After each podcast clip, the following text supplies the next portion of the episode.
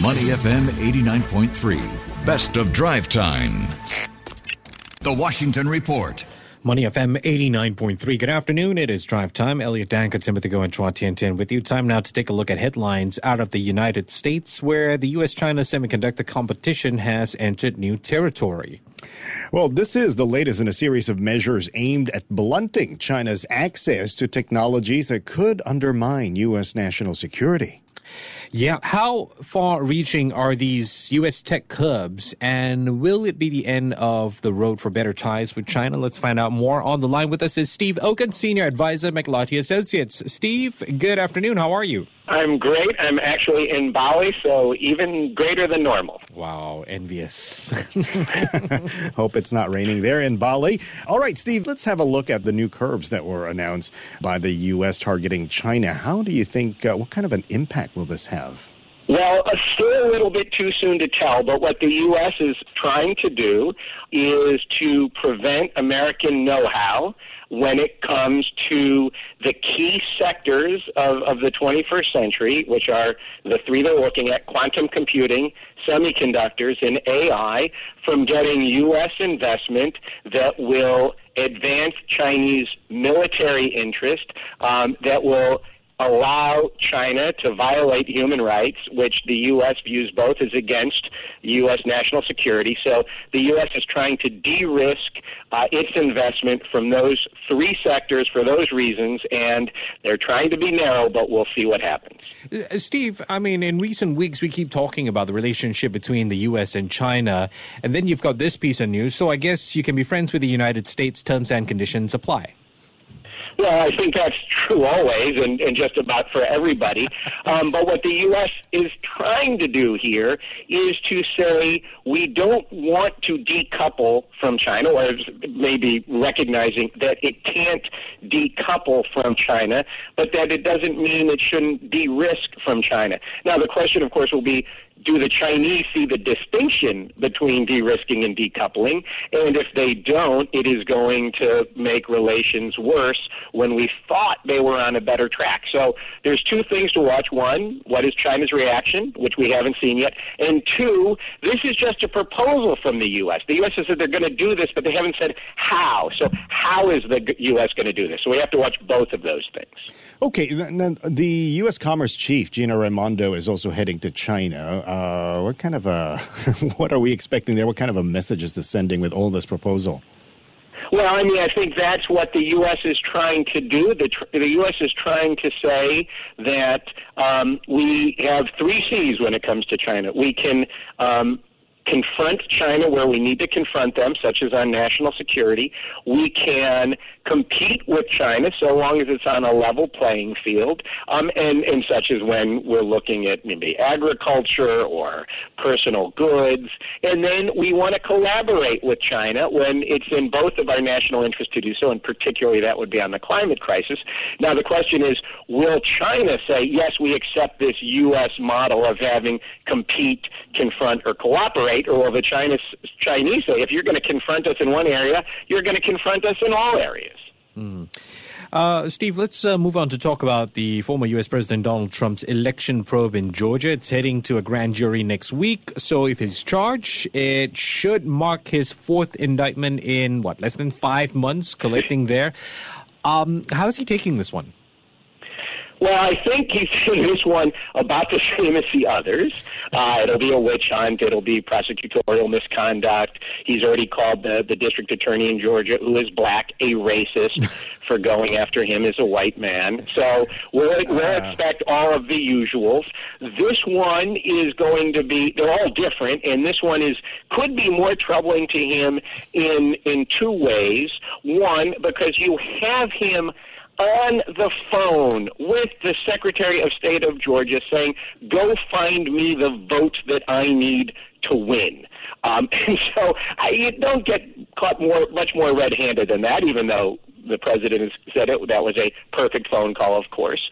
Um, the second is that Georgia has a very expansive conspiracy law. It, it's it's it's uh, it's under what's called RICO, which is the Racketeer Influenced and Corrupt Organization Act. Mm-hmm. That was initially used to go after mobsters, but here you have a multi-person conspiracy with Donald Trump leading it, and all of those conspirators can get indicted. And what happens when you might have a dozen people indicted? Um, they'll start to turn on one another, and of course, they'll try and turn on the president, the former president, I should say. So this could be a real different legal jeopardy for him. But, uh, you know, he's been calling this a political witch hunt, right? But with uh, even now, the uh, Reuters News is calling this, it's going to be a coronation for the Republican um, uh, primaries coming up with everyone else with single digits uh, in, in their polling. What kind of an effect will this have on President Trump's uh, nomination? It, it, he's using this to become uh, more popular? Well, in, terms of you know, what was like a U.S politics term, you know, this Donald Trump sucks all the air out of the room. So everything that happens to him, good or bad, or what used to be bad, uh, like an indictment, um, just accrues to his benefit because it puts every other candidate has to talk about him. And and because he is Donald Trump is so popular amongst the Republicans that almost all of the, the other people vying for the nomination, with a few exceptions, defend him or at least don't challenge him um, or just talk about how this is the weaponization of the legal system against Donald Trump.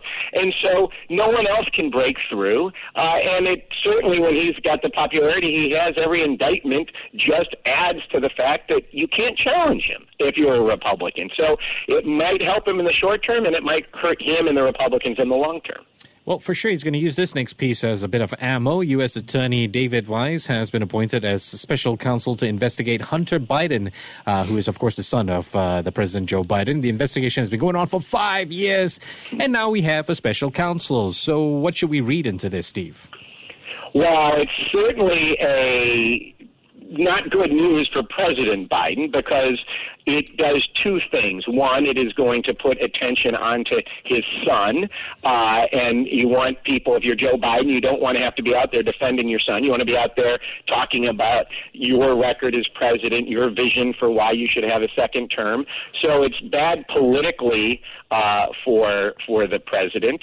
Um, and now it's and, and the Republicans will use it or will try to use it to muddy the water, saying, "Look, everybody's dirty. Donald Trump was dirty. Joe Biden was dirty." They're all the same. So it, they try and make Donald Trump look less bad by equivocating this to what Hunter Biden did. Of course, they're two very different things.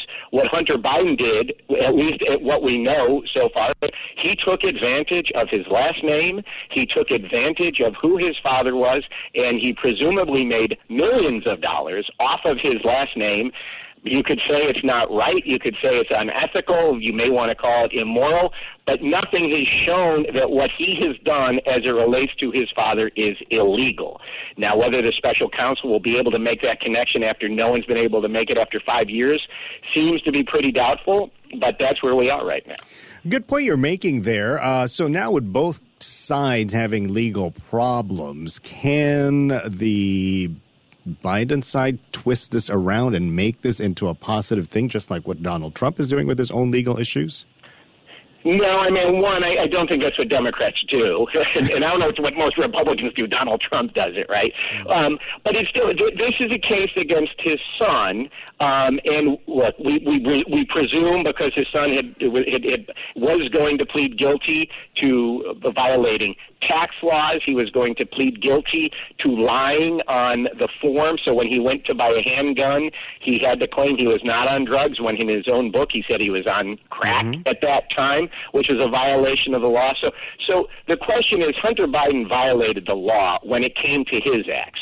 We we certainly know that Hunter Biden took advantage of his last name, as of course the Trump children do too. It's not illegal to take advantage of your last name. What the Republicans are alleging is that there is a Biden crime family, and that what Hunter Biden did was to use his father, and then his father acted, presumably, to get benefits so that Hunter Biden would get money and then that money would then go to Joe Biden. No one's ever been able to show that at all, yet you are now going to have a special counsel who's going to continue to look for things, and it's going to muddy the waters because Donald Trump doesn't talk about Hunter Biden. He talks about the Biden crime family. He tries to tie this to Joe Biden, and if he is successful in doing that, that is going to muddy the waters in the 2024 campaign. Yeah, and it's impossible task to get Americans to see the distinctions between the two cases. Well, that's that. That's what the election will be about in some ways, um, and so that is that is going to be the job of of the Biden campaign. You know, there there had been the presumption that Hunter Biden was going to enter into this plea agreement, that this would have ended and that you would have been able to move on from it in the campaign. But now, with the the prosecutor becoming a special counsel, that gives us that gives him much more authority. He doesn't have to report to the attorney general.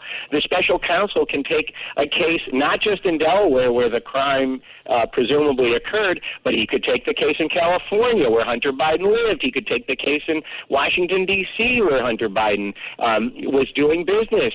Um, so he has a lot more authority it's going to muddy it all up, and that's what the Republicans want to have happen.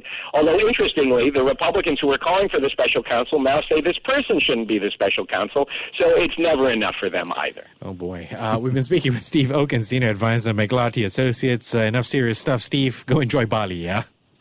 Uh, yes, I'm, I'm going to go find the, the beach and, and maybe have a cocktail and watch the sunset. To listen to more great interviews, download our podcasts at awedio.sg or download the AWEDIO app. That's A W E D I O, AWEDIO at the App Store and Google Play.